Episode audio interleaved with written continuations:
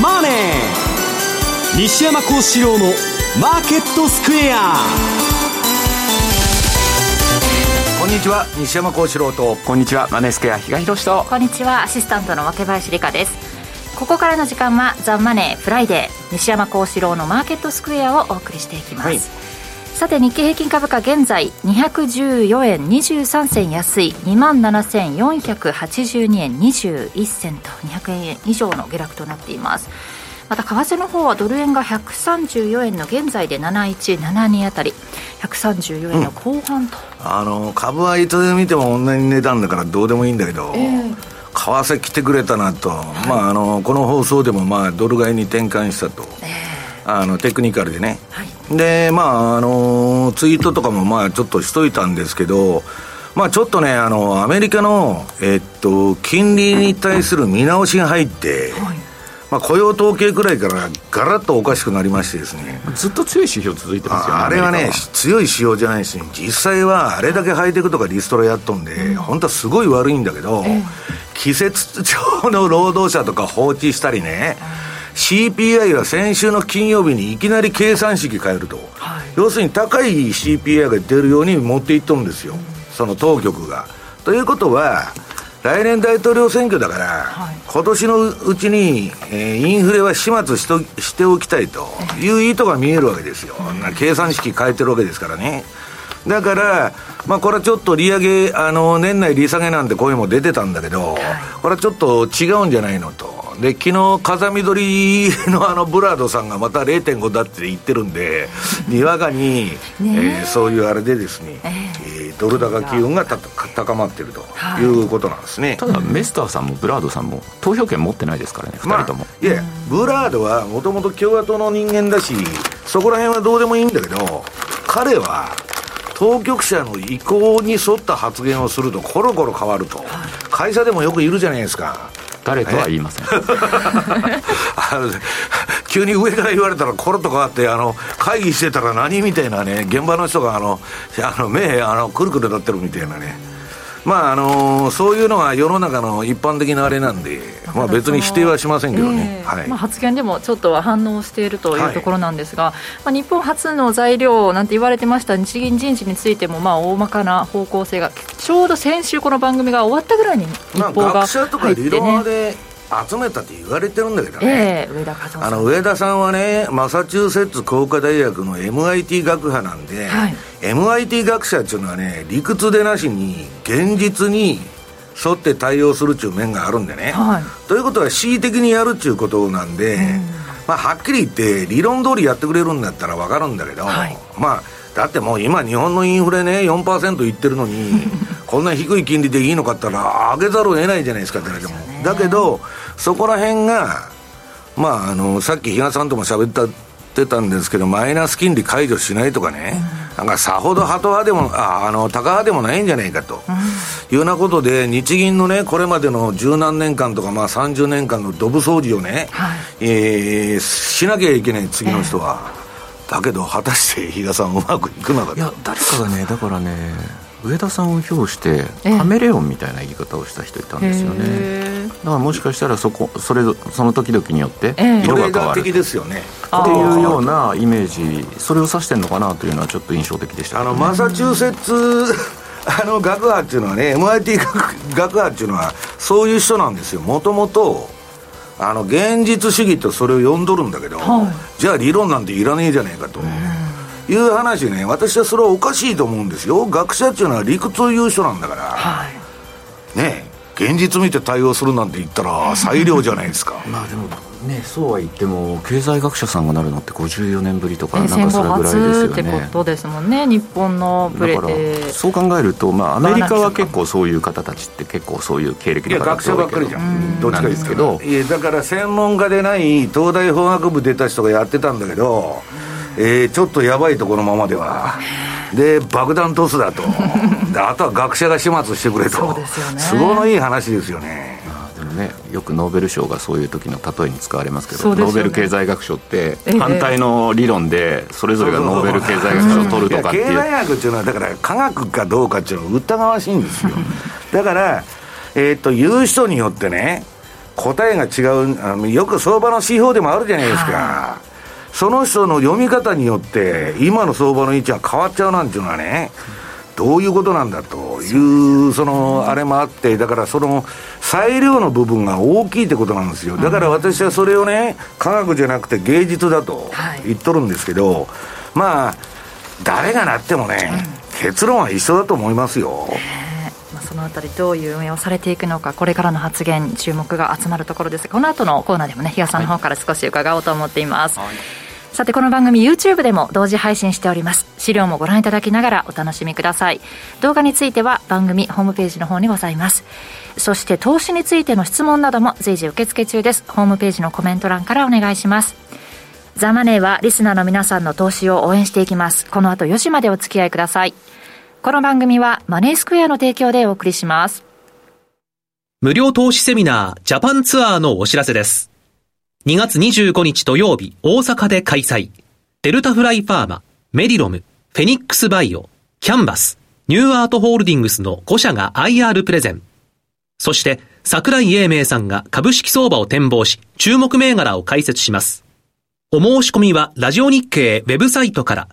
抽選で150名様をご招待。締め切りは2月17日必着です。ESG、時々耳にするけど何から始めよう。そんなあなたに。ESG A to Z は ESG がよりわかる、身近になるをコンセプトに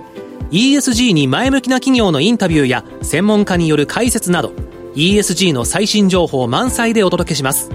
これからの投資のヒントになるかも。ラジオ日経第一で平日の月曜お昼12時から、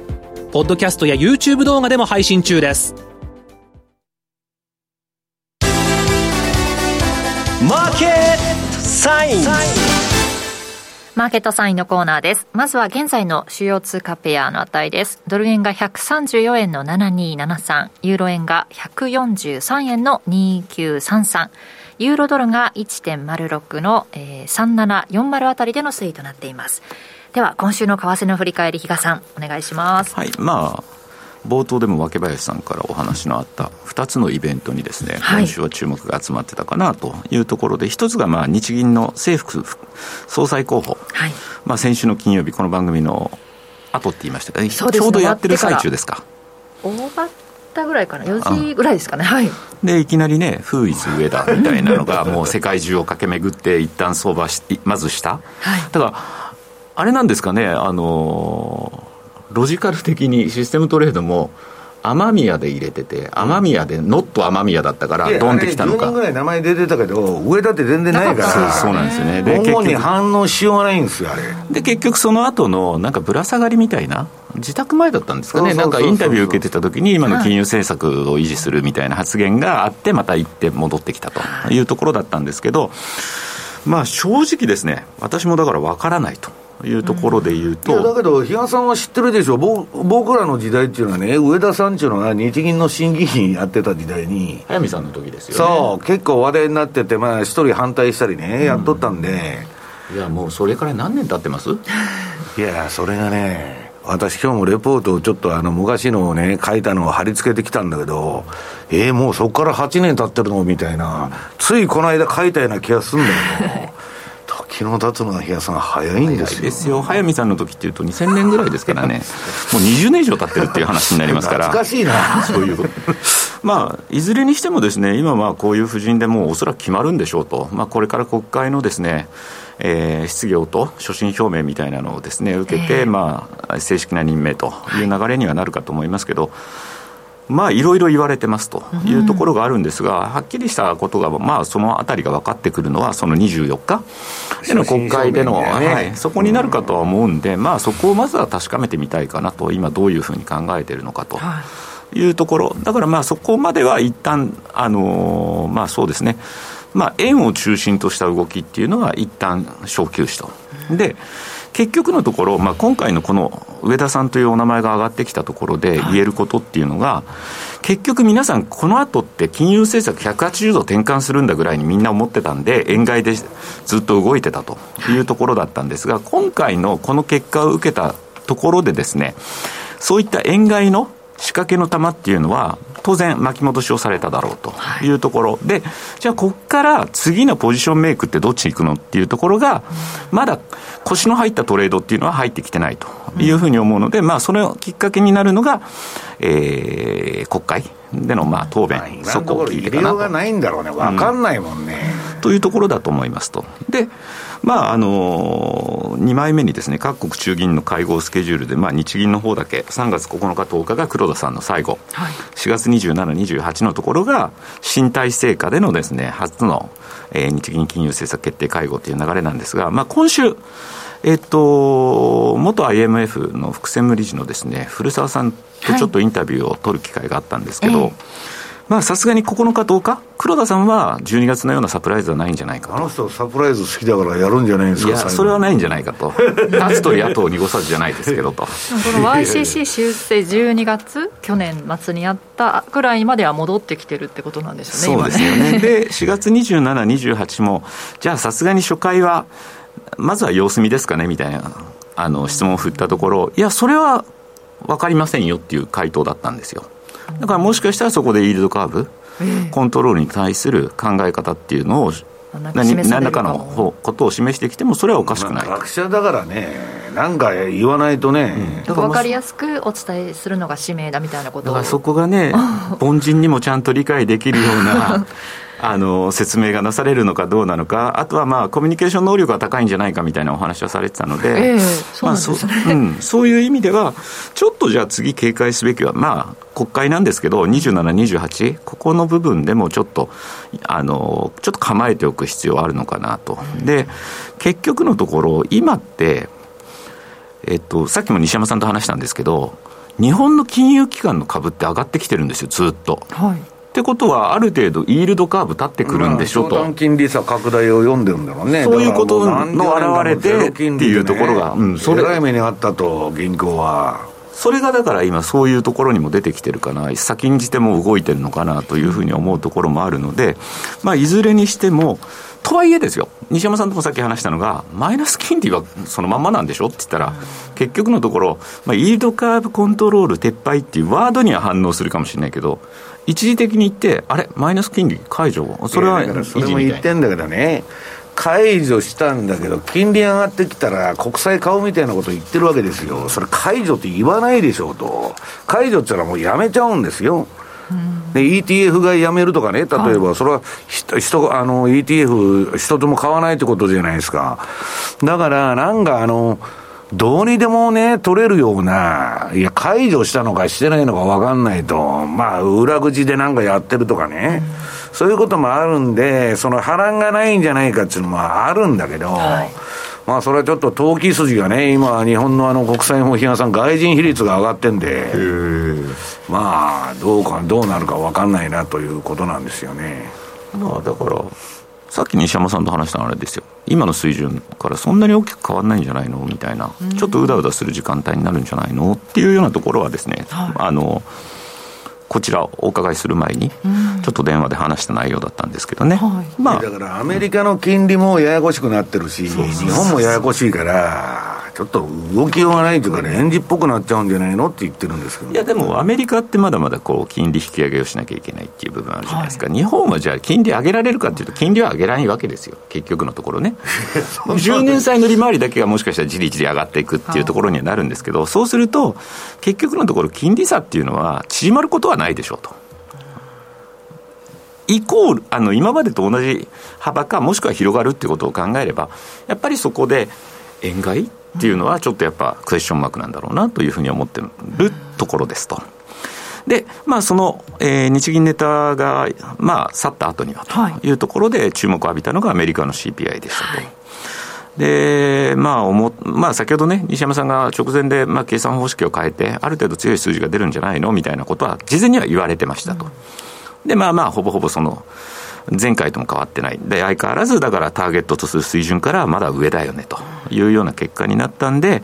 じゃあインフレはピークアウトしてないんじゃないの？それこそ、えー、5月までは利上げ。で、その後一旦、えー、横ばい。で、年後半利下げというふうなところでですね、えー、考えてた人たちも今回の結果を受けて、まあ6月ぐらいまでもうちょっと利上げっていうような話にも急になってきましたし、まあ、その後出てきた、えっ、と、小売売上高。で、昨日の PPI。この辺もずっと強かったところから、まあその考えを、やっぱり諦めざるを得なくなってきてるのかなというところですね。で、まあ先ほど西山さんからもご紹介になりました。まあ昨日なんかメスターさんとプラードさん。はい、この人たちは0.5%の利上げを主張してたんだみたいなことを、うん、まあ今のタイミングで言うかなと。いやだからこれね CPI わざと高く出るように直したわけでしょ。うんそのインフレがもう終わってほしいっていうなら、低い数字が出る計算式のまま置いといたらいいのに、何を高くしてるんだよっていうのが、普通に考えたらですよ、これは、えー、金利、その下げる方向にはいかないなっていう話になってくるわけですよ。まあだから、なんで先週の金曜日にいきなり直したのかなという話ですよね。でまあ、実際のところ、金利という部分でいうと、2年債なんかの利回りを見てもですね、はい、かなりもう5%近くまでまた上昇してるよねというところまで上がってきてる、金利が上がる、当然のことながら、はいアメリカドルは買われやすいよねという流れで、ドルインデックスもここに来てですね、ちょっとじりっとですね、えー、上昇してると。これ、円安っていうよりまたドル高なんですよ、今。うん、うんだからね、ドル高、まあ微妙かなという気もしなくもないんですけど、円安の目がないっていうわけでもないなと思いながらも、まあまあおっしゃる通り、確かにちょっと、このところはドルの動きが支配してるかなっていうのは確かなんですけどね。だって日銀はどっちにしたってだんだん積んどるわけだから追い込まれていくわけだから、その日銀だけ見てると、円高に行きそうなんですよ、金利上げて。だけどなんかうだうだしてなかなかやらないんじゃないかと。で、そのうちにアメリカが、比嘉さん高さになってくると、ドル高が走っちゃうじゃないかと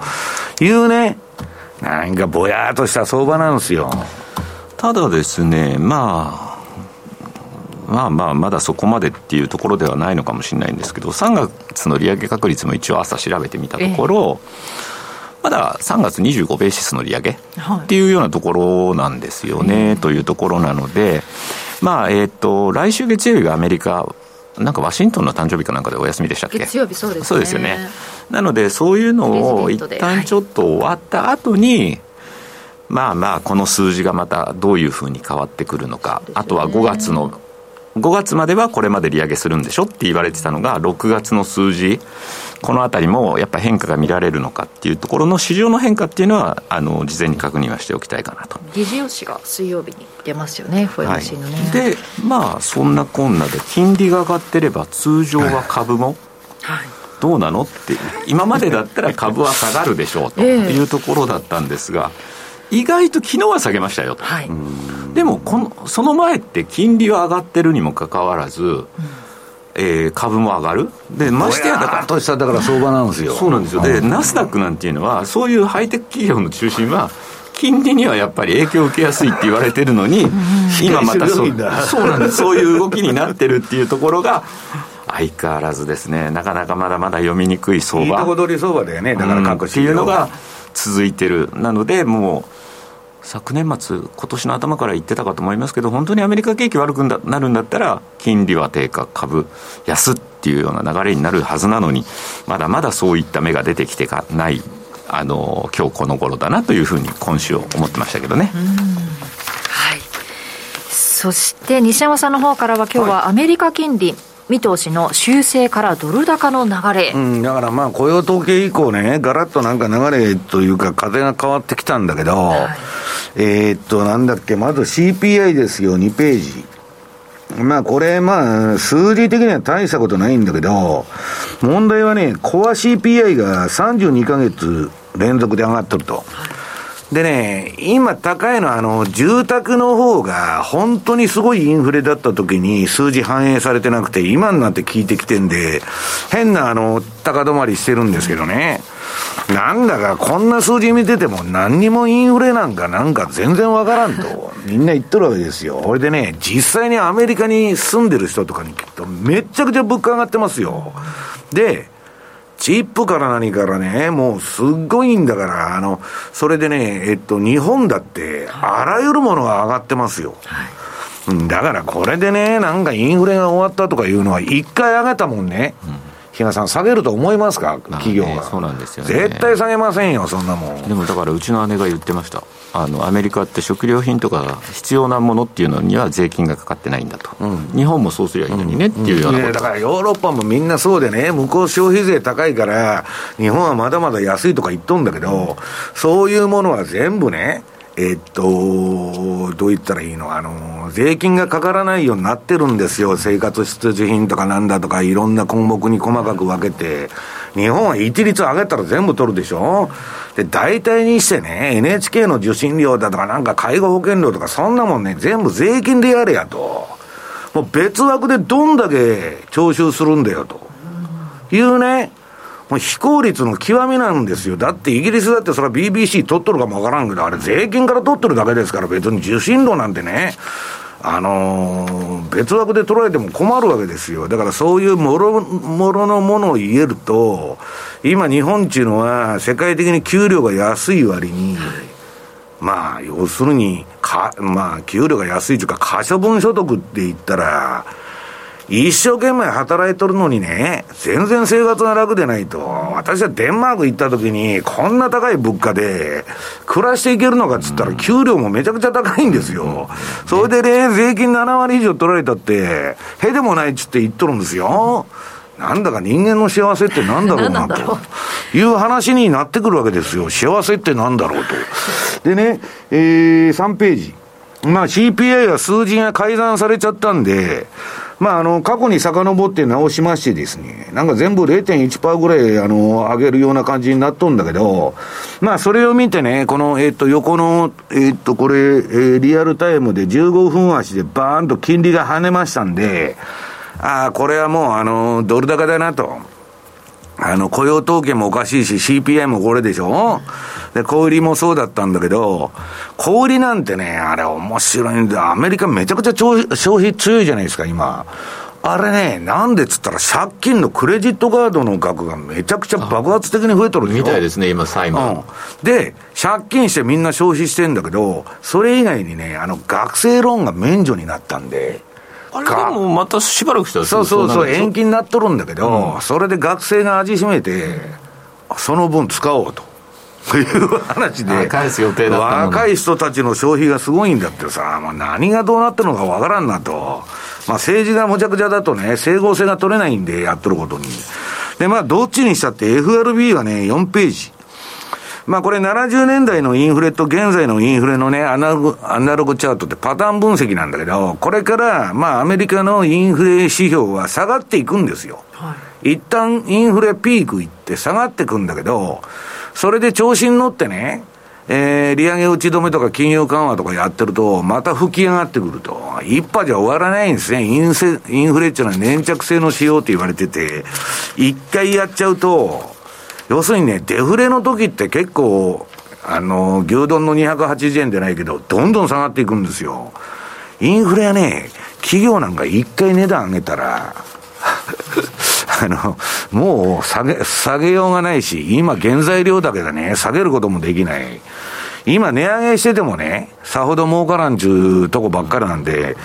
ほいでまあ、えー、っと、その次、まあこれね、インフレ率の上昇、保護主義の高まり、世界の緊張の高まりと、まあインフレ的環境、要するにグローバリゼーションが崩壊して、サプライチェーンもなんか崩壊して、物の値段がそもそも、えー、ディスインフレっていうのはグローバリゼーションの恩恵ですから、最低取引で安いとこでね、人件費のものを作らしてみんなが安い商品を買うっていうのは可能だったんだけど、それが壊れちゃって、で、あの、あの、いろんなね、その、ストラテジストが言っとるんですけど、えー、っと、比嘉さん、FRB って2%目標って言っとるじゃないですか。うんそんなもん無理だと。3%か4%に直せと。でもメスターもそれをだから、察知して昨日それは、それを変更するつもりはないって言ってまさんの2%と一緒で、絵に描いたそうそう、方便みたいなもんですよ。で、黒田さんは、インフレ2%まで金融緩和やるっつって、それって金融緩和やるための方便だったんですよ。で、実際にインフレになって2%達成しちゃったら、今みたいに困っちゃう。だから、まあ、あのー、官僚っていうのは頭がいいんでね、一般人はそうか、黒田はインフレファイトしてるのかって、全然インフレファイトなんかしてない。むしろ緊縮気味の政策やっとるわけですから。で、いくら金ばらまいたって、日銀の当座預金に、銀行が豚積みしとるだけで、全然支柱に回らないんだから、デフレの構造っていうのは保てたんですよ。で、いつまででも臨転機回し入れられたんだけど、今インフレになっちゃっておかしくなってる。でね、小売売上高が昨日出たんだけど、まあこれもね、めちゃくちゃ強いと、消費が。だから、その、可処分所得アメリカ人もバンバン減っとんのに、なんでこんな消費が出てんだっつったら、クレジットカードでバンバン消費しとると。1兆ドルですよね。そう。で、パウエルさん、早く仕事に戻ってくださいと。まあ、休んでる暇がないですよと。インフレファイトしてくれやと。で、7ページ。まあ、これが消費者債務ですね。20年間で過去最大です、アメリカ人の借金は。これって景気が、日野さん、いいのか悪いのかって分かりませんよね。まあ、借金でね、バンバン物買って、まあ、パウエルも物買え、物買えって言ってるんでね、あの、パウエルでね、あの、バイデンも。まあ、いいのか知らないけど、で、まあ、とにかく、あの学生がね、えー、ローンの返済の心配の必要がないっつうんで、その分金使おうという話。で、もうこれ飛ばしますけど、8ページ、まあ昨日ブラードとね、えー、メスターが、まあ0.5中の主張しとると。で、実際のチャートどうなってるかというとですね、えー、9ページのアメリカの長期金利、10年国債金利。これはもう今ね、えー、っと、ピンク色が買いトレンドでシアンですね。水色の方が売りトレンドなんだけど、買いトレンドになっちゃって、まあもう買いトレンドになってから何日も経ってんだけど、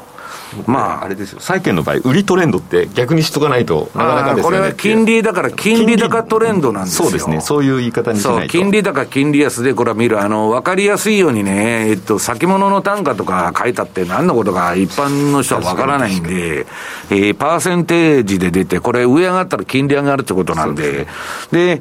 ちなみに日本はどうなってるかちょっと、えー、っと、0.5で最近はずっと横ばいなんですよね、ね。えー、っと、完全に横ばいというかですね、ちょっと一時期のその金利、まあ、あの、黒田さんがね、またやるぞって言っとったのがなくて、はい、そこからちょっと冷え込んでると、そのネタが。で上田さん何するか分かんないんで、まあ様子見とけやということで、日本の金利の方は0.5で固定されてるんで、当然、金利差から言ったらドル高になると。で、ドル円はどうなってますかと、11ページ。これはマーケットナビゲーターの売買シグナルはもうピンク、あピンク色ですから買いトレンドになってるということで、まあ、34円の今日81ですから、まあ2ヶ月ぶり安値つって出とんだけど、まあ円安というよりは私はドル高だと思ってる。うん、で、その次の12ページですね。これアメリカ今、まあ CPI6.4 と。うん、ちなみにね、これ、えー、っと、中国って2.1しかないんで、比嘉さん。うん、世界で一番インフレがないんですよ。なんか考えにくいんだけどさ。本当かなっていうところですね。うん、ででも台湾が3%で2位だからさ。そんなにインフレになってないのかもわかりませんスイスなんかもそんなに低いことないような気がするんだけどな。スイスはもともと物価が高いところだからね。給料も高いけどね。で、サウジが3.3、で、日本が4.0ですよ。で、その後がタイが5%。で4%もインフレがあるのにね、長期金利0.5なんてのはおかしいでしょと。いうのが、まああれなんだけど、これアメリカのね、これツイートを誰かにしてたんだけど、6ヶ月もの国債利回りが、リーマンショック前のね、うん、あの、高水準に上昇しとると、垂直に上がっとるじゃないですか。はいだからアメリカの金利はとりあえず上行く流れにあることは間違いないと今。で、ユーロドル。これもまあ、売りトレンドになるわけですよ、ね、えー、売りトレンドはまあ始まってるっつって言ってたんだけど、まあそその後ね、ちょっと戻したりしとったんだけど、結局はドル安になって、あの、ユーロ安になってきたと、ドル高になってユーロ安になってきたと。で、ポンド。ポンドも売りシグナルが出て、ちょっと戻しとったんだけど、はい、まあ、腰砕けになって、今また下向いとると、もうこれもドル高なんですね。で、ユーロポンドですよ、マネースクエアさんのユーロポンド。ユーロとポンド見たんで。ポンド買われてるはずです。ユーロが、えー、強いと。ポンドの方が、まあ、ちょっと目先が下がってる。で、これはね、えっ、と、ユーロドルとかポンドドルに比べて、全くトレンドが出ない、私にはしたら、比嘉さん、退屈な相場なんですよ。そういう商品はトラリピに向いてるというね、いつもの結論なんですけど。で、次、5ドルドル。これだけはね、まだ売りシグナルが点灯しないんですよ。なんかおかしいなと。まあ、中国のね、みんなの、中国のね、復活って、そんなに今度はね、世界的な恩恵ないって言われてる。国内向けサービス業のテこ入れで、あの、なんだっけ、あの、さほどね、期待しない方がいいんじゃないかって、この前、ウォール・ストリート・ジャーナルが書いてたんですけど、まあ、それでもね、中国が、まあ、ロックダウン解除して、中国共産党っていうのはね、もう180度変わって、つ、つ、つ、突き進むんですよ、その道を転換したら。だからまあ、経済良くなるだろうということで、まあ、えー、豪州は恩恵受けるだろうと。で、次がニュージーランドドル。これは5ドルと違ってですね、えー、真っ青になって、そう、売られて。いや、これの結果が、最近の5ドルドルは逆に言うと、ちょっと上目線になってるっていう言い方だからこれ、やっぱりね、中国とあんま関係ないじゃないですか、あのニュージーランドは。羊じゃどうしようもねえと。でね、あとニュージーランド、あれなんですよ、今、サイクロン来てるでしょ。ああ、そうだよね。洪水とかね、うん、だからそういうのがあるんで、はい、でもまたそういうことで物流云々とかあの物の値段は高くなってくる可能性があるんで、うんうん、まあそういう意味ではちょっとここに来てトーンダウンしてたんですよ利上げに対しての、それがね、ね、もしかしたらまた変わってくる可能性もあるのかなと。で、まあ、それはね、もう5ドルニュージーランドの次のチャートを見ていただいたら、一目瞭然と。これはトレンドが出てるんですよ、ユーロポンドと違って。で、めちゃくちゃな5ドル買いの後、この前、めちゃくちゃな5ドル売りあって、で、今まただいぶ戻ってですね、ただピンク色なんで、もう5ドル買い優勢の相場に間違いないと。んでね、ユーロポンドも、えー、OG9 位、5ドルニュージーランドも、まあ、マネースクエアのお客さんはですね、あのー、週足でまあ判定するってことになって、私今日あの、マネースケアさんのウェブセミナー収録しますんで、はい、そっちの方で週足のチャートと逆張りの方はね、えー、説明するんで、まあ、この番組に時間がないんでやりませんけど、で、次ね、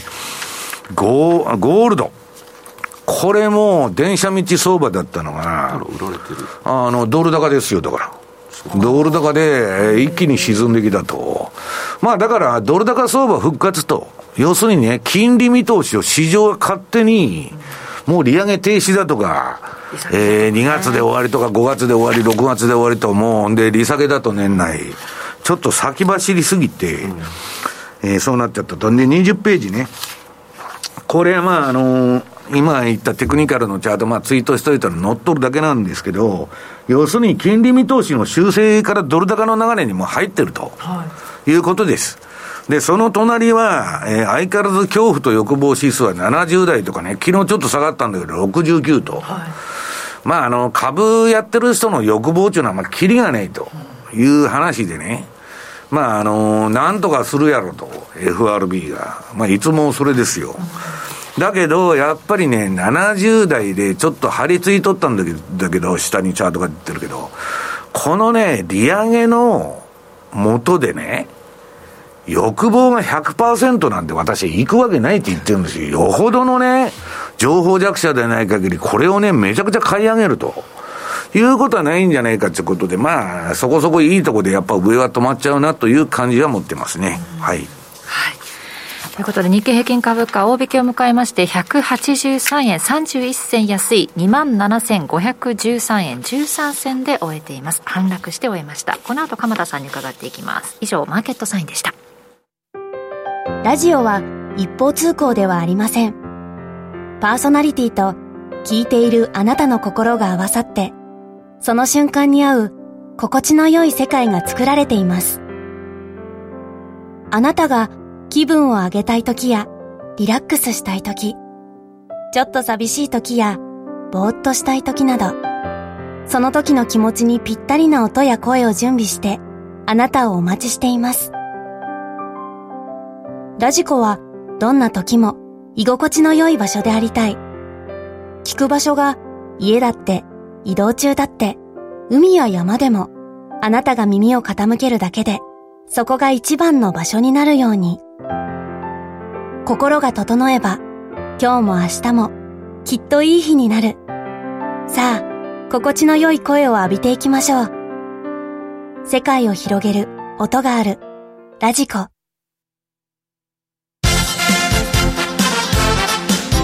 Today's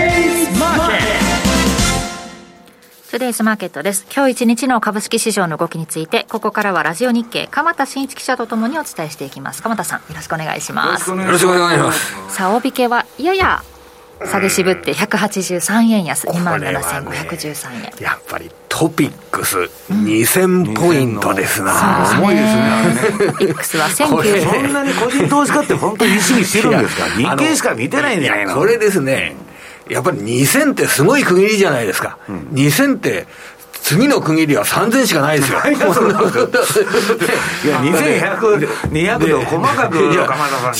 しかもただ2000というのが、昨年のね、11月の2000ポイントも4日間しかないんですよ。で、その前の8月もですね、これ2日間しかないんですよ。あだから過去のそういうあれからそ。そこに行くと押し戻される。だから、やはり自分の個別銘柄で新高値になってるような会社なんかを持ってる方もいらっしゃると思うんですよね。それと、やはり、利益確定をどこでしようかなといったときに、トピックス2000ポイントっていったものを見て、えー、ちょっとまあ全体上がってきてるんで、えー、5000株持ってるうち、えー、500株を外すかですかね、はいはいはい、そういう取引があのあっても全くおかしくないですよね。ええ確かにこのチャート見てても2000って重そうだよね。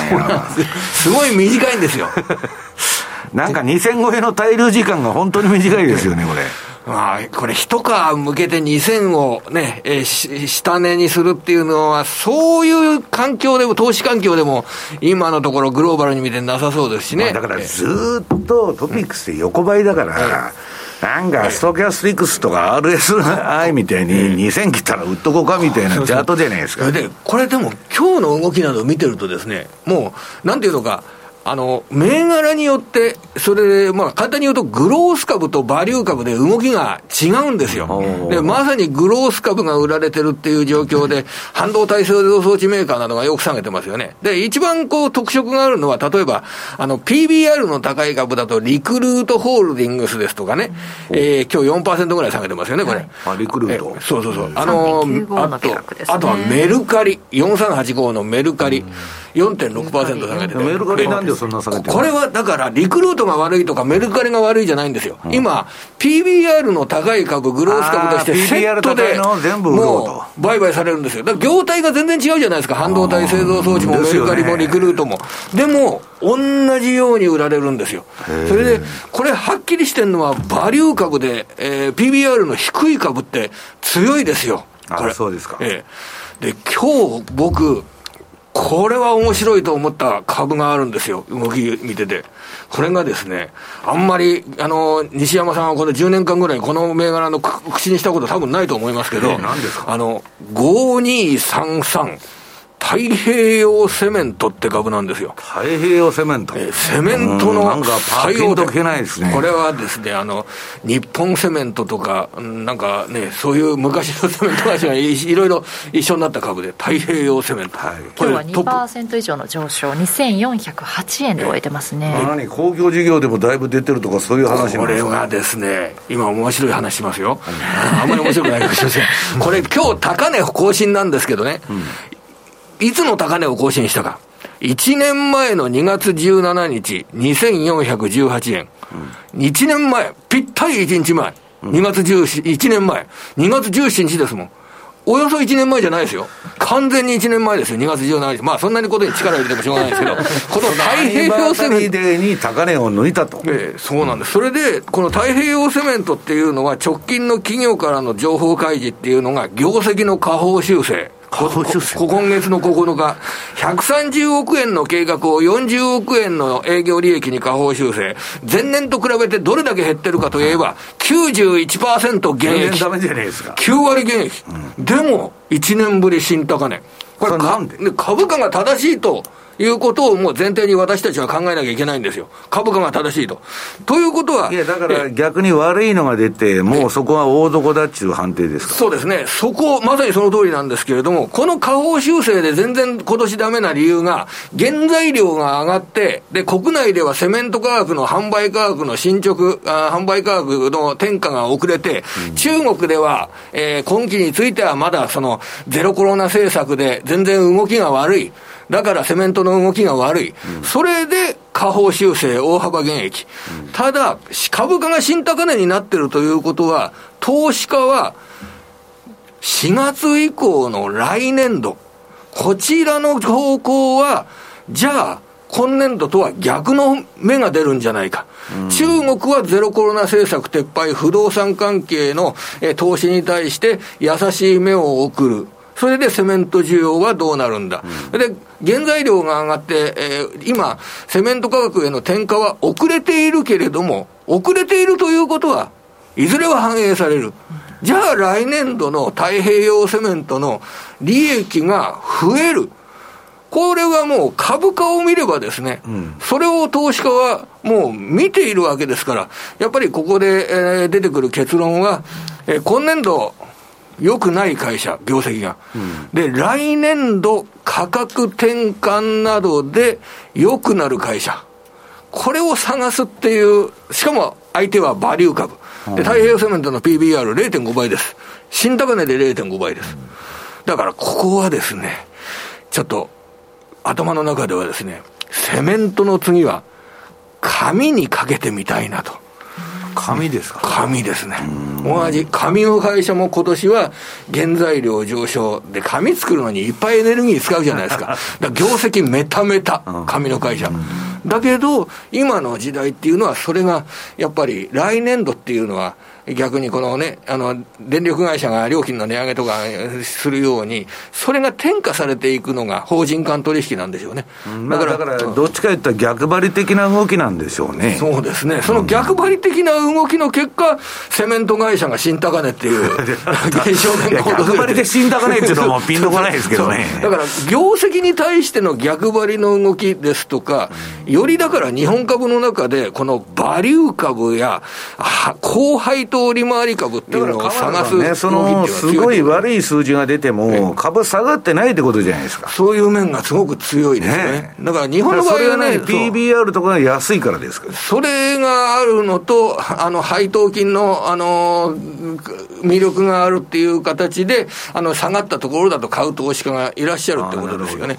ででも下がったところで買う投資家がいるっていうことでは、1年ぶりの太平洋セメントの新高値っていうのは全然説明にならないわけですよ。だからそれを説明するためには、高いとこ買ってんだからね。そう、それを説明するためには、4月以降のセメントの業績が良くなると、もう考えなければ理屈に合わないわけですね。うん、今、なんかこういう話しても、ピンとこないんですけれども、ね、ただ世の中、新もう株価は何しろ正しいと。株価は何しろ正しいというふうに考えればですね、セメントの業績っていうのは良くなるということを前提に、えー、物事を考えなきゃいけないんだろうなと思ってます。なるほど。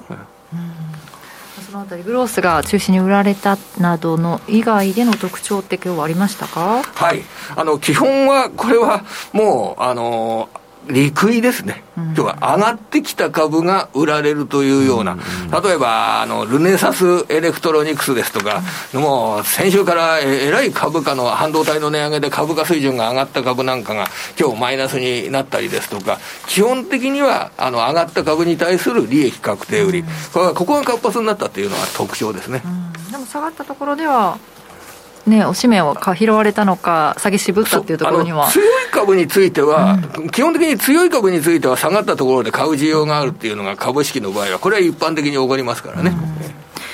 うん、えー、来週ですが、来週、アメリカが月曜日お休みという話もありましたが、えー、だからまあ、基本的に考えれば、これ、持ち合いということなんでしょうけど、あのー、もちろん先ほどもお話お話に出ましたけれども、FOMC の議事要旨の公開、えー、こちらでは、やっぱり今、金融政策の対動きに対して結構センシティブになってますから、はい、それは中身を見るっていうことが必要になります。うん、次の日、日本は休みです、2月23日。はい、曜日休みですね。で、24日の金曜日、これ、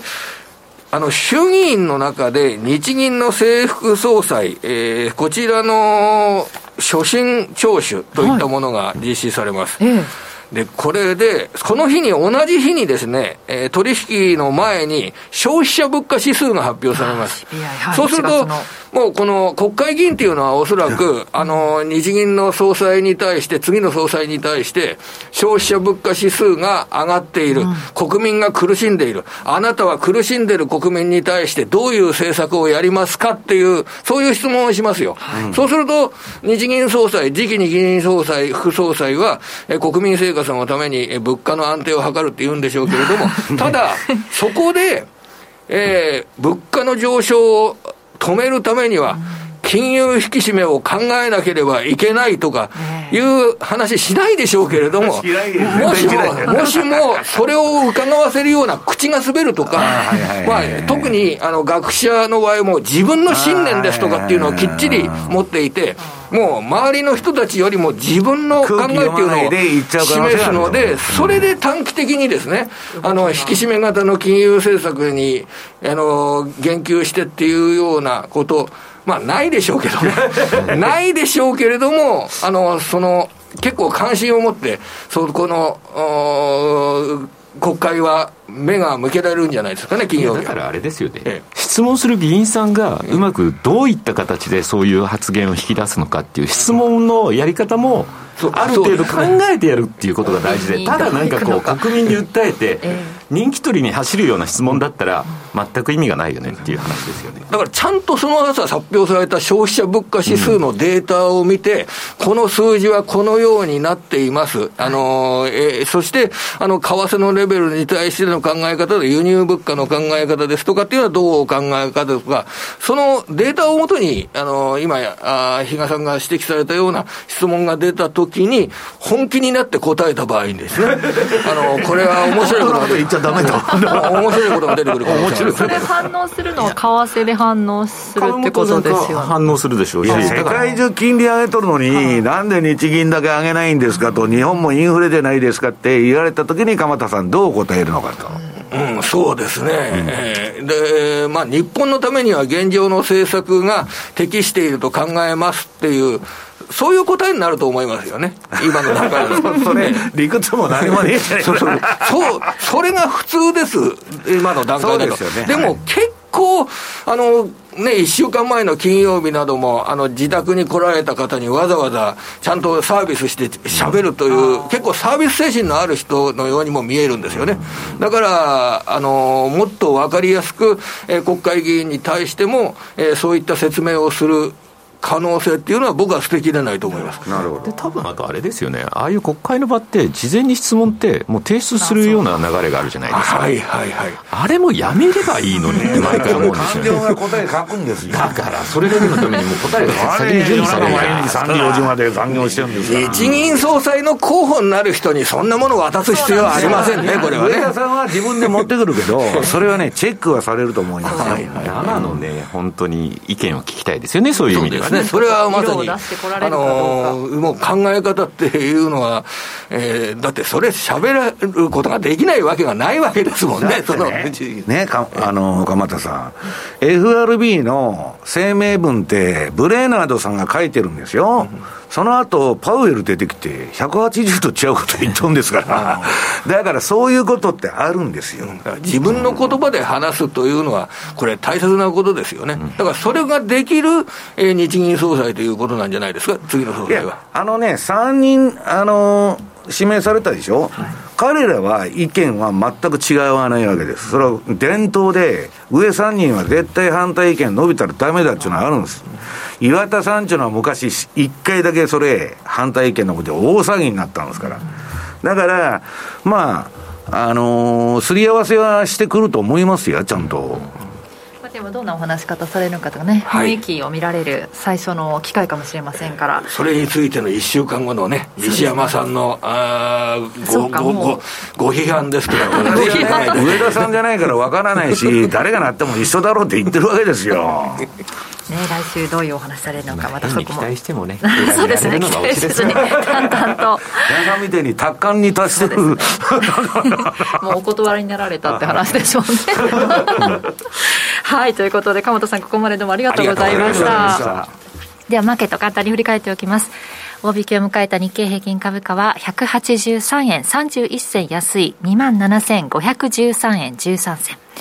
えそしてトピックスがマイナス9.16ポイントで1991.93ポイント。マザーズ指数はマイナス13.99ポイントで766.05ポイントでした。そして商いの方ですが、プライム市場全体の売買高は11億1321万株。売買代金は2兆6692億2000万円。値上がり銘柄数、プライム市場全体の33.5%で617銘柄、値下がり銘柄数が全体の61.7%、1134銘柄、変わらずが86銘柄となっています。そして商品市況ですが、東えー、金、直近の国内の金先物は1グラム7901円でプラス9円、えー、0.11%の上昇です。直近の東京原油先物は1キロリットルあたり6万5350円、680円安、マイナス1.02%となっています。では、ここからは西山さんから今週のアメリカ市場について。今週えらい目に遭いましてね、えー、なんかあの、取材がすごい来まして、あの、はいはい、バフェットがね、TSMC 売ったと、これどうなってんだと。なんでなんだと。でもバフェット以外も売ってたみたいな話が、ええそうそうなんだけど、まあ、彼はね、大量買いしたもんで、まあ、それにね、あの、あれなんだけど、まあ、その前に、まずあの、22ページ。今、まあ、アメリカの、えー、日本のトピックスみたいなもんですよ。ベンチマークとなる指標の S&P500、22ページですね。このチャートどうなってるのかって言ったら、これはまあピンク色になってまして、買いトレンド相場。まあちょっとこのところもう横ばいになっちゃって、相当しんどいなっていう形にはなってるんですけど、まあ買いトレンドだと。で、ナスダック。これもね、さっき比嘉さんが言ったように、金利が上がる上がるって言っとる割には、えー、23ページ。買いトレンドじゃないですか。買いトレンドですよ。うんだって NVIDIA とかでもむちゃくちゃ強いんだ。まあ今ね、なんでかっつったらね、比嘉さん、金利上げる話より、あの、人工知能ブームで世界中。もうね、ボロ株から何からね、人工知能関連と称して、中国も日本もアメリカも人工知能銘柄っつって、ガンガン買いなはれ買いなはれと。もうメタバースの初期症状と一緒ですよ、NFT とかね。大体ね、人工知能なんてね、犬猫以下のね、まだレベルだって言っとるのに、作っとる連中が。で、あれ質問してると勝手に話作っていくんですよ。だから、まだどんなね、そのあれになるかわからんのだけど、それでこの前ね、アルファベットが大暴落っていうかね、時価総額すごい、要するにミスがあると。なん、どこのあれも一緒ですよ。マイクロソフトでもね、なんどこでも一緒だと思うんだけど、まあ、めちゃくちゃなセンシティブな反応をしとると。で、まあ、そういうことで今、あの、AI ブームに湧いてまして、まあ、ナスダックも強いんだけど、さすがに金利上がってくるとオーバーバリューレベルまで買われてるんで、さすがにちょっと上はしんどいなという気が私はしてます。で、24ページ。このバフェットがですね、あのー、世界に冠たるあの半導体の U ですね、台湾の TSMC。まあ日本の熊本に来るっつってね、ゴールドラッシュみたいな、熊本で土地がもう大暴騰だとかね、なんだ、だからもうすごいことになっとるらしいんだけど、要するに、なんで売ったんだと。まああの、それもね、おかしいの、この人ね、売っちゃうと全部売っちゃうことが多いんだけど、1割だけ残してるんですよね。80何パーセント放した。まあなんかよくわからないなと。で、それはね、こんな銘柄もともとバフェットが買っとるんじゃないんだと。はい、えっと、その、トッド・コームズとテッド、なんだ、ウェシュラーウェシュラーさんちゅうね。バフェットはまあヘッドハンティングしてだいぶ前に連れてきて、まあアップルとかも彼らがやってるんですよ、実は。まあ最もバフェットの OK は取ってますよ。だけど、売っちゃったと。で、私んとこに、なんで売ったんですかちゅう、その、問い合わせが来とるんだけど、私はバフェットさんじゃないから知りませんと、そんなことは。だけどね、まあ思い当たる節はあると。で、まあ今度25ページ。まあ、あんまりね、えー、っと、このフォーム 13F っていうので、えー、っと、SEC にこれ届けた上場株だけのあのー、持ってる銘柄なんだけど、あんだけの金運用しててね、この銘柄数の少なさたるや、うんびっくりしますよ。こんなもんね、機関投資家だったら、こんな運用会社に絶対金預けないから。こんな集中投資やってたらね、それもね、アップルが40何パーでしょ。アップルかけたらみんな終わりやと。で、機関投資家もアップル買ってるのと同じじゃねえかと。別にバークシャーハザーウェイ買わなくても。で、バークシャーの株よりも、えー、リーマンショック以降は SP500 の方が成績がいいんで、それ買えばいいんだと、ETF いう話になっちゃうわけ。で、この人の本領が発揮されるのはもっと金利上がってくると、バフェットのね、運用の恐ろしさっていうかね、えー、凄まじさが浮かび合ってくると、みんなが損しとる中、この人だけは多分大底でも買いに行くんだろうと。でね、まあ今度の大きな変化っていうのは、この、えー、TSMC を離しちゃったと。いうことだけに焦点が当たってるんです。で、じゃあ TSMC の株価はどうなってるのかと26ページ。これはね、もう業績がいいのに、地政学で台湾でしょ、はい、バンバカバンバカ売られとったんですよ。まあその前にかなり上がってたっていうのはあるんだけど、ただし、この前バフェットが買ってから窓開けで飛びましてですね、これバフェット銘柄になったんですよ。はい、大量買いしたんですから。で、みんな買いや買いや言っとったらいきなり売っちゃったもんで。窓開けで今度ちょっと下向いてる感じが、この右端ですかね。そう。あれで、TSMC 買ってるんですけど大丈夫ですかってまた問い合わせが出て知りませんと、そんなもん。ね、いう話なんだけど、ただね、バフェットは、もうバフェットの運用の秘密っていうのはね、私は毎回これをくどいほどやってる27ページ。バフェットの運用っていうのはキャッシュフローに始まってキャッシュフローに終わるんだと。ね。あのー、これ縦軸が投資キャッシュフロー。横軸が営業キャッシュフロー。でね、このバフェットが投資してる銘柄のほとんどっていうのは、この安定期、投資よりね、儲けの方が大きい。投資っていうのはセトビ投資して最初先行投資すると赤字になっちゃうわけですよ、投資した分。だけどそれが、えー、種まいたのが花咲いてきた収穫に入るこの安定期の銘柄ばっか買うんですよ、彼は。だからバフェットさんいつまででもね、皆さん生きてるわけじゃないんだから、銘柄選択の方法をバフェットから学ばなかったら、彼がね、日本の商社買ったとか何買ったとかね、銘柄何買ったなんて言ってたって、何の役にも立たないわけですよ。で、えー、まあ、損切りも早い長、長期投資家では決してないわけですから、こうやって売っちゃうんだからすぐ。あんだけ大量買いして。でね、バフェットの投資コードから言えば、今これね、えー、っと、2018年から2022年のキャッシュフローマトリックス見ると全部安定期にあるわけだから、ねね、こんな株外す必要全くない。うん、で、次が28ページ。これ業績も全然問題ない。うん、ね。まあ世界一の半導体のメーカーですからね。まあ日本がそれ誘致して喜んでるわけですから。ただし、えー、29ページのこの先ですよ。今年のね、売上高っていうのは4年ぶりに減収になると。これでね、えー、っと、2022年の4クォーターに比べると、まあ16.1%ぐらい利益率が落ち込むと。で、これを見て外したか、はい、あるいは地政学でなんか知ってることがあって外したか、まあいずれかだろうと思ってる。ただしね、私のところによく来てるのは、その次、あの、TSMC の週足30ページ。これ見ると、すごいいいチャートなんですよ、実はこれ。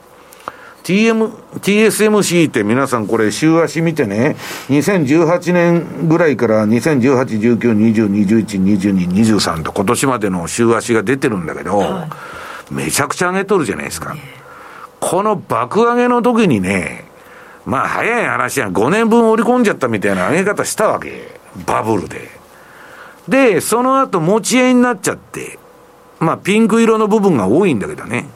で、もう一回高値取りに来た。ここが、だからダブルトップですよ。あの、二つ丸しとるでしょ？はい、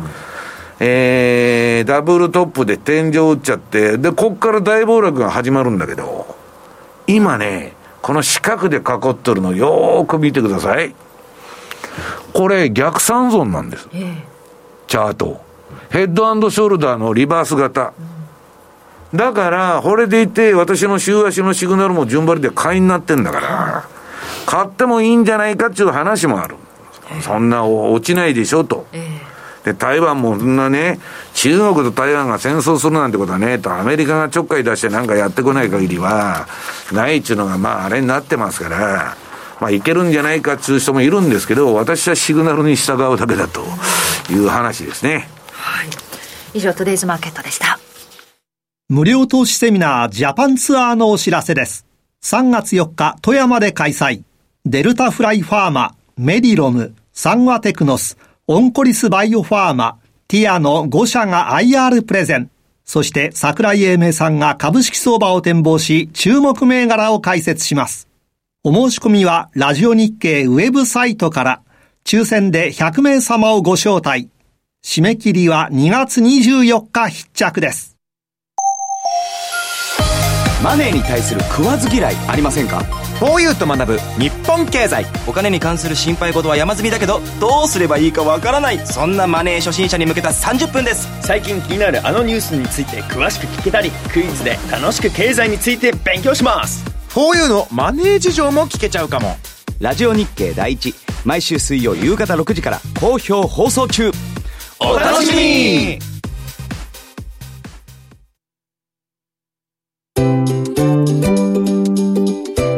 マネースクエア。トラリピーボックス。トラップリピートトラップリピート。僕の名前はトラリピトラップリピートトラップリピート。それを略してトラリピ。マネースクエアといえばトラリピですが、そのトラリピをもっと日常のトレードで活かすためのトラリピの活用アイディア、今日はマネースクエアから小暮さんに来ていただきました。よろしくお願いします。よろしくお願いします。はい、よろしくお願いします。はい、今日はどんなお話でしょう？はい、えー、まず定例となっている OG キウイのパフォーマンス報告から。はい。えーと、今週は4回、えー、決済が成立しまして、はいえー、3287円、えー、前回から積み増しになっています。はいえー、トータルの確定損益が42万7036円ということで、うんうん、えー、まあ、ついに、えー、売買損益も40万円の大台に乗ってきたような形になっています。はい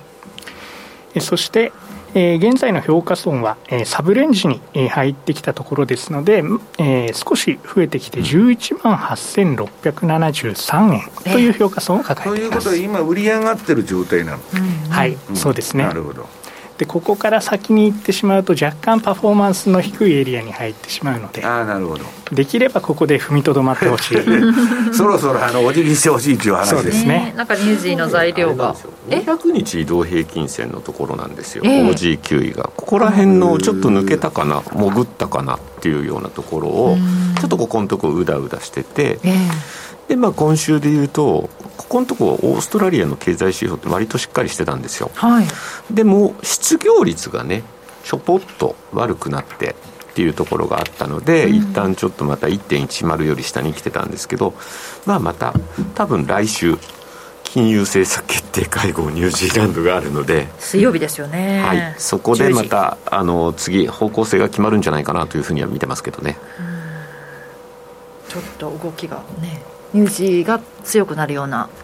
そう材料があればいいってことですよね、まあ、だからこれからもまだ継続的に利上げをしていく必要性があるというような、うん、ちょっと鳩になりかけてた声明文が高となるのかどうなのか、まあ、先ほど話しただからあの洪水とかサイクロンの影響、うん、これで先々やっぱインフレっていうのが意識されるんであったらそういったところも意識した声明文になるはずなんですけど、まあ、0.5の利上げは多分やると思いますよ。首相が交代したっていうのは影響ないっていう話なんだけど、ええ、全くニュースも何もないんで。どういう人なのか何も分かんないんだけど、ね、なんか中国との関係をオーストラリアと同じく大事にしたいみたいなお話されたっていうニュースがちょっとねちらっと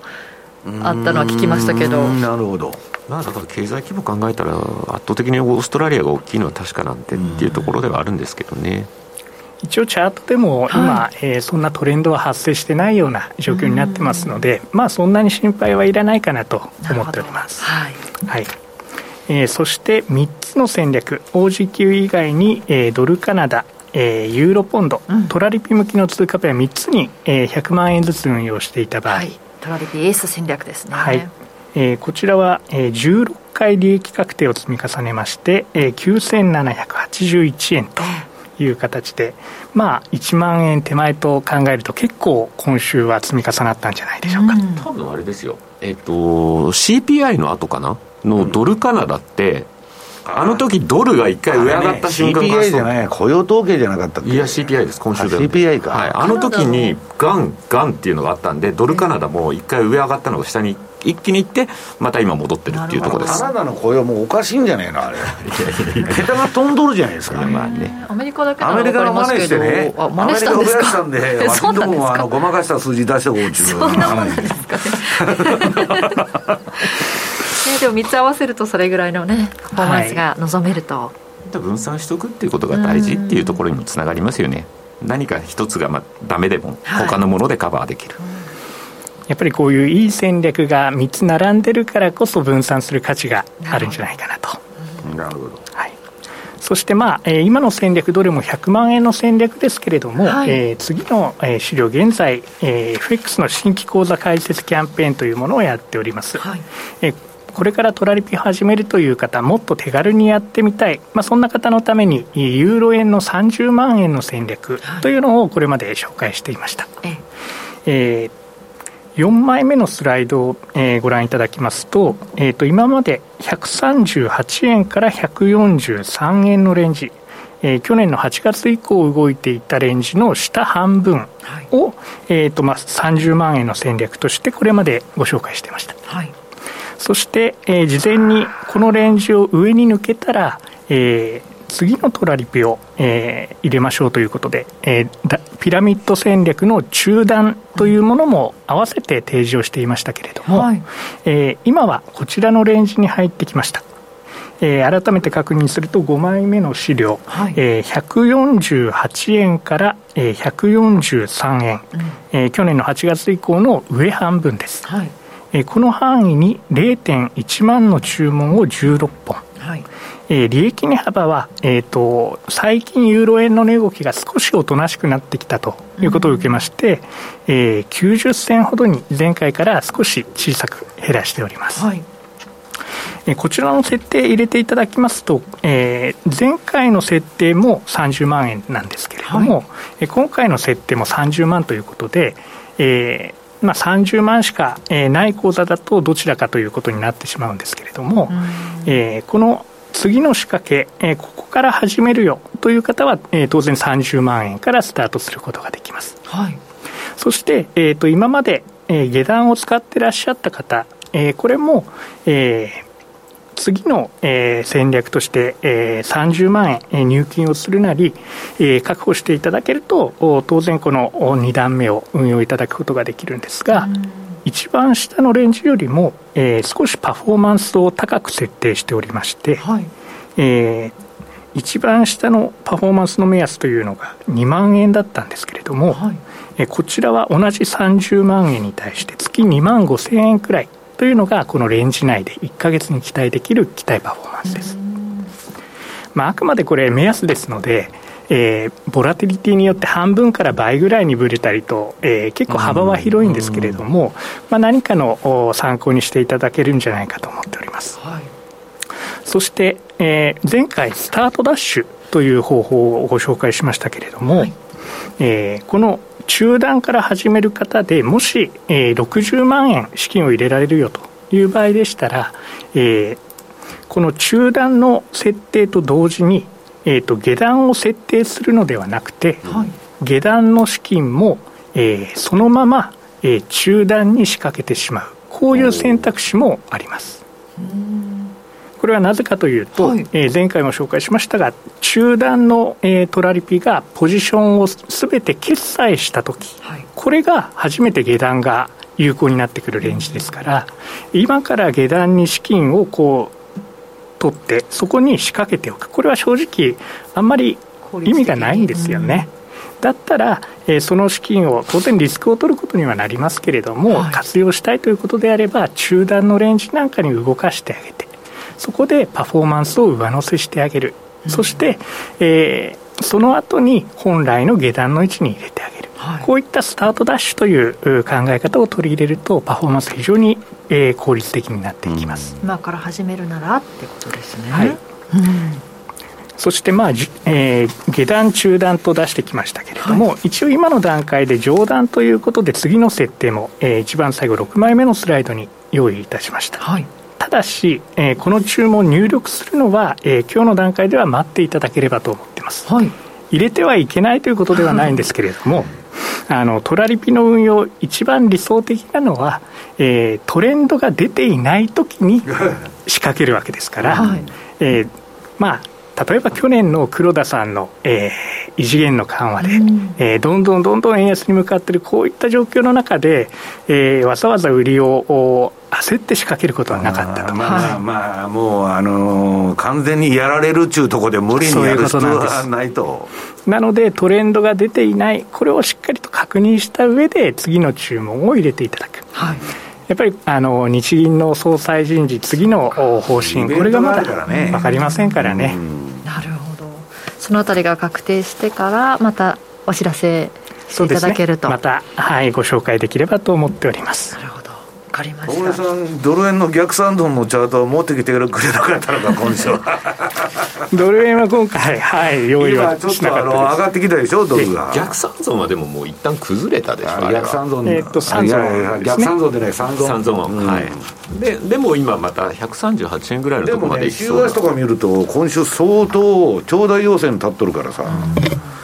うん、あとだから OG9 位は標準偏差が今横ばいになっとったんですよ、まあ、20日から26ぐらいの、うん、まあ、ちょっと垂れ気味に、はい、こっから下がるかどうかなんだよね。で下がっちゃったらしばらくレンジ相場に持ってきると、うん。うん、そのあたり今日セミナーでもねお話しいただけると思いますので、はいはい、セミナーにはそのあの標準偏差のチャートは持ってこなかったんですけど、誤解を招くといけないんで言っておきますけど、はい、収録してから流れるんで9時以降しか分かりました。ライブであのセミナーがあるわけではないということをですねそう。いえばそれをお伝えしておきます。分かりましたあの問い合わせの電話かかってくるらしいんで。分か。りました、はい、ということでここまで、えー、トラリピウォックス小暮さんにお話伺いました。ありがとうございました。はいありがとうございましたマネースクエアあなたもマネースクエアのトラリピで FXCFD 運用を始めてみませんか？特許取得の自動注文トラリピなら発注の手間や時間に悩まされることのない快適な運用をサポートしてくれます。さらに投資情報も充実。投資家の皆様のお役に立つ最新情報を毎営業日配信しております。ザ・マネーでおなじみの西山幸四郎さんをはじめ、有名講師陣による当社限定の特別レポートも多数ご用意。マネースクエアの講座をお持ちの方であれば、すべて無料でご覧になれますので、ぜひチェックしてみてください。今なら新規講座開設キャンペーンも開催中です。講座開設はもちろん無料。お申し込みはおよそ5分で完了いたします。気になった方は、今すぐトラリピで検索してみてください。その他にも、マネースクエアのホームページやツイッターなどの公式 SNS では、運用に役立つ様々な情報をお届けしていますので、ぜひチェックしてみてください。マネースクエアではこれからも、ザ・マネー、西山幸四郎のマーケットスクエアを通して、投資家の皆様を応援いたします。株式会社マネースクエア金融商品取引業関東財務局長金賞番号第2797号。当社の取扱い商品は投資元本以上の損失が生じる恐れがあります。契約締結前交付書面をよくご理解された上でお取引ください。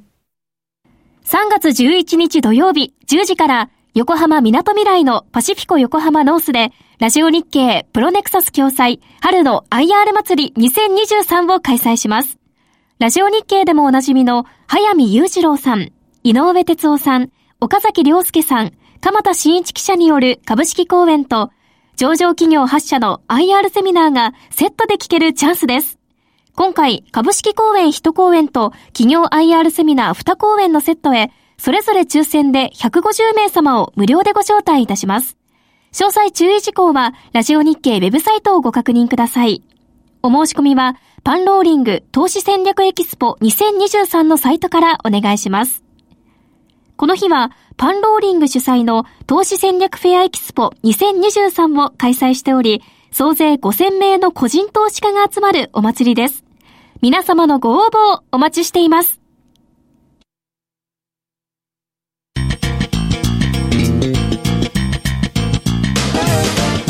西山幸四郎のマーケットスクエア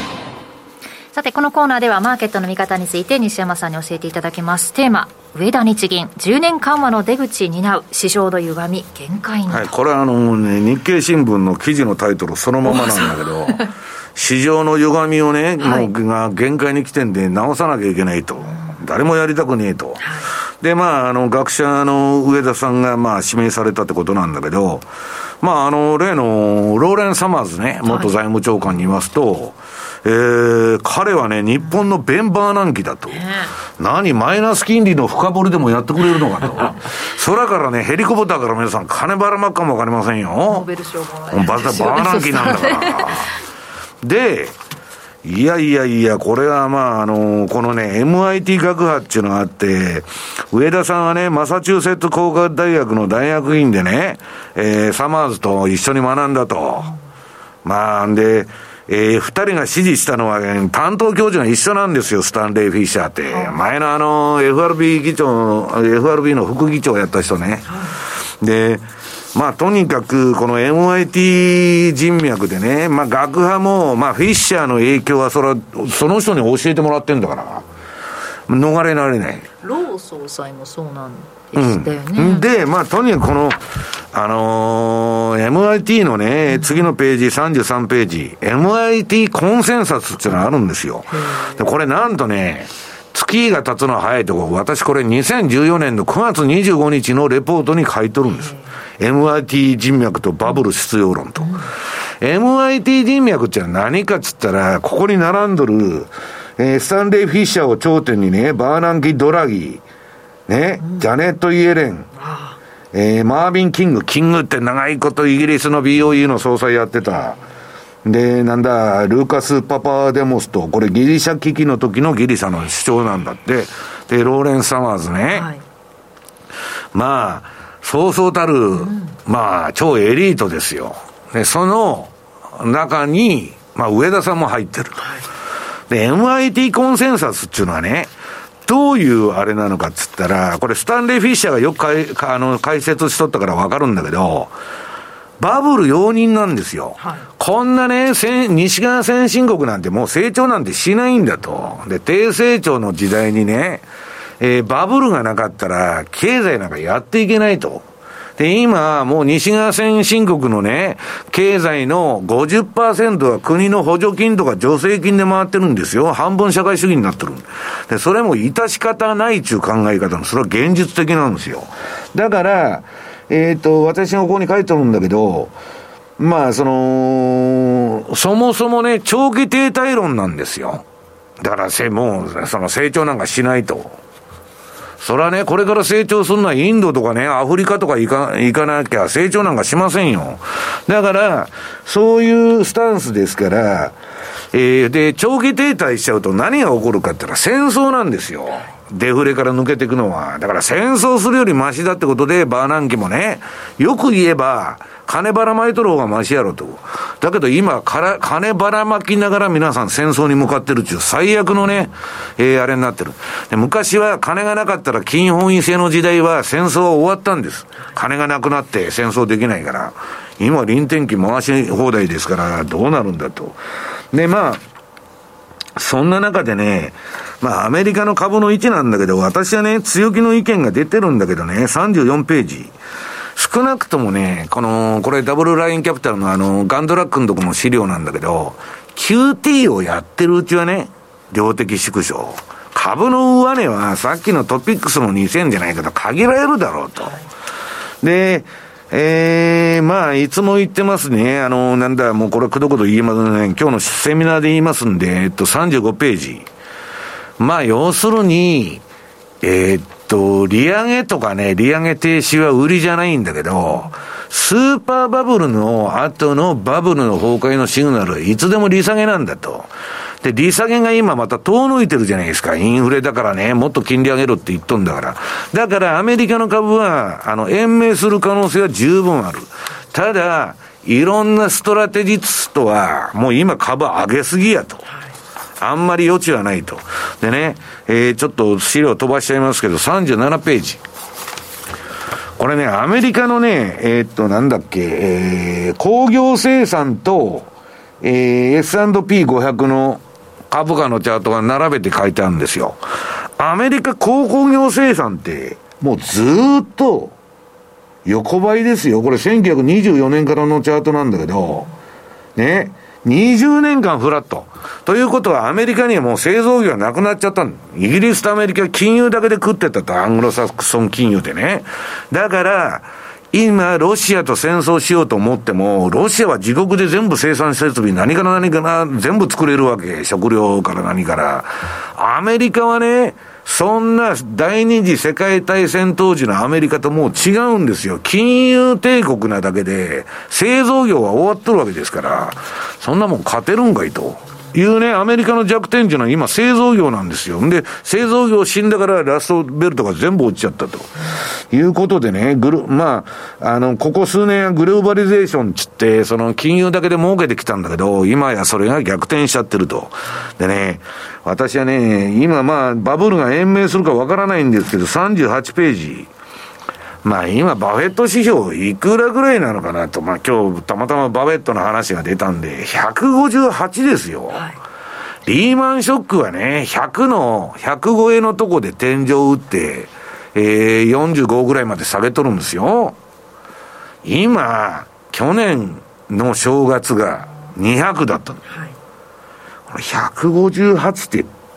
株がね、底打ったとか、そんなレベルじゃないし、もう超オーバーバリューなんだと。だから買っても売ってもいいけど、そういう位置で相場やってるんだっていうことを考えながらやらないとね。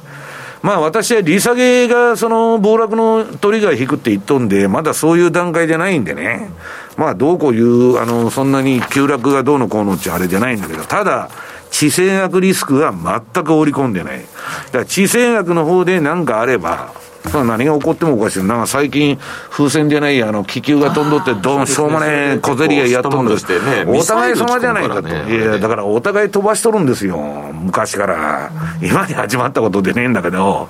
まあ、そんなことでね、地政学はもう全く今の市場はノーマークだということですね。以上 FX マーケットスクエアでした。私、ラジオ日経の番組を聞き逃しました。ラジオ日経公式マスコットのラニーです。そんな時は、ラジコのタイムフリー機能です。放送後1週間以内なら、その番組の再生を始めてから24時間以内に、合計3時間分まで聞くことができます。ラジオ日経は全国放送だから、日本中どこでも聞けます。タイムフリー機能で好きな時間にラジオ日経を楽しめるんですね。スマホでパソコンで、ラジコで聞こう。ラジオ日経。番組アンカー、経済ジャーナリストの町田哲です。アシスタントの杉浦舞です。金曜午後4時は1週間の世界と日本のニュースがわかる町田哲の深掘り。気になるニュースをとことん掘っていきます。激動する時代の中で確かな視点を持つためにも町田哲の深掘り、ぜひお聞きください。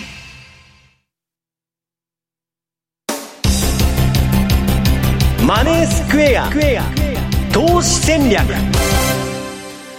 さて来週に向けての投資戦略伺っていきます。比嘉さん来週どうでしょうか？はい。まずはちょっとイベント等々も確認しておきたいかなというふうに思ってて、まあ、さっきのあのトラリピボックスのとこでもうちょっと話しましたけど、オーストラリアの失業率の推移ですね、はい、これがまあちょっとまた上がってきたよねというところで、で中身を見ると、正規の従業員、これが結構やっぱもう、悪い数字になってたと。いやそれはアメリカもそうじゃん。そう。そういうのがあるんでちょっとまたここがまた悪化してくるようだとオーストラリアの利上げっていうところに対しても、はい、これはね収入が、生活が苦しくて2つ仕事持たないとやっていかないんだって今。アメリカもそういうものかもしれない、ね、めちゃくちゃ雇用統計が良くなってるわけですよ。なのでですねいずれにしてもまあ、22日 RBNZ ですね、まあ、ここは本当にどういう金融政策のスタンスを取ってくるのかというのがですね、まあ、来週はまあ第一の私の注目ポイントであると、はい、で第二の注目ポイントがちょうど日本の旗日をまたいで、はい。来週のこの金曜日ですね、うん、というところで、先ほど鎌田さんもおっしゃってました、日銀のあ日本の消費者物価指数の発表がまずはありますというところで、この4%から 4. 点いくつまで伸びてんのと。いった中で、上田さんたちの、えー、次期、日銀のですね、ブレーンがどういったようなですね、見立てをしているのかといったその国会での所信の部分ですね、このあたりをしっかり確認する必要があるかなと。いうふうに思ってて。CPI の数字直すんじゃない？いやいやいやいやそれはないんじゃないですか。計算方法今日から変えましたとかね。それはさすがにないと思うんですが。テレビとかパソコンぶち込んだら下がりますからね。で、まあ、そう考えたときに、本来だったらまあドル円を考えておいた方がいいのかなと思うんですけど、だからまあ、本当にあのどこまで突っ込んだ発言が出るのかっていうところではあるんですが、YCC の撤廃みたいなのが、ちょっとでも、あのニュースの表題でポーンって出てくると、一瞬は多分下行くと思いますと。うん、ただ、それでなくても、えっ、ー、と、マイナス金利、当座預金のマイナス金利一部にかかってる。それは維持っていうところが、当然そこが示されるようだったら何ら変わんないじゃん。うん、行ってこいと。いうようなところなのかなと。ないけど、ETF どうすんの？あそれはまあ今後、おいおい考えていきますと。おいおい考えていきます、はい、だって、なんか配るとかいう案もね。いや、検証をこれからしていく、また時間を持った上で、誰に配るんですか？学者さんはどうしてもそういうね、検証した上でどうするっていうところが当然根底にあると思います、どうすんだ？まあ、そのあたり、あの、ちょっと注目かなと思いながらも、実は私はね、結構カナダ円っていうのを見てて。出た。久しぶりにまた出ましたよね、はい、意外とカナダ、カナダって言ってて、100円割れからはずっとっていうのもずっと言ってたところだと思うんですけど、うん、まあ、今、その、えー、一旦だから95ぐらいまで下がった後から今、100円戻ってきてるとい。うところなので、はい、理想を言っちゃうと、これだからちょっとね、一旦下下げてきたところで、はいちょっと買いを貯めておいて、また100円あたり、そういったところまででリグエルチャンスが得られないかなっていう。も出口に出てくって言っとったんじゃねえの、この前まで。いやいやいや、まだまだですよ。数字がね、出てきたんですもんね。で、この人って200日移動平均線が103円台の前半、103円の30銭ぐらいとかにあるので、えー、まあ、ここからの伸び落ちも当然あるんですけど、はい、できることならここから上に、うん、あの追っかけていくっていうよりも、うん、一旦下押しがあったところを拾っての、えー、っと、利確を狙っていきたいかと。はい、そんな感じで、ちょっと、あの、意表をついたカナダ円というか、比嘉といえば久しぶりのカナダ円と。チャートも持ってきてないのね。そうなんです。実はでもそれをずっと今狙ってるというようなところですかね。カナダ円今手元で99円の8489あたりということで、100円手前なんです、ね、っていうかね、やっぱりあれなんですよ。あれも高いんですよ、スワップの受け取りも高いんです、買いから。あれね、比嘉さんと僕が話すとね、チャートが汚い、だからトラリピに向いてるんですよ。はっきりしたね、トレンド出してくれないんですよ、あの通貨。だからね、95から100のレンジでね、うまく拾っておいて、うん、そそこをしっかりとコツコツ稼いでいける。そこにスワップも思わぬ部分で持ってたら、あ、意外とついたねっていうところに、そうですまたあのちょっとあの注目していただければかなというふうに思ってます。あとトルコの政策金利も来週木曜日発表があるんですよね。そうなんですね。ねだからこの辺りもね、ね、エルドアンさん、まあ、割としっかりしとるじゃん。これで南アが弱い。南アフリカランドが弱い。だから結局、今回、どういうふうな立ち回りをして、今度の選挙、今年あるじゃないですか、うん、そこで、まあ、どうなるのかっていうところ、ここかなりあの地震大変だからね。ちょっとエルドアンにとってもだからここをうまく本当にどう乗り切るかっていうのは重要だと思いますね、確かに、ね、ということで、まあ、来週アメリカ月曜日が休みで日本もね祝日が1日挟みますけれども注目イベントまだ来週も続きそうだということです。ということで、えー、そろそろお別れの時間となります。今日ここまでのお相手は西山幸一郎とマネースクエア比嘉宏と若林理香でした。さようならこの番組はマネースクエアの提供でお送りしました。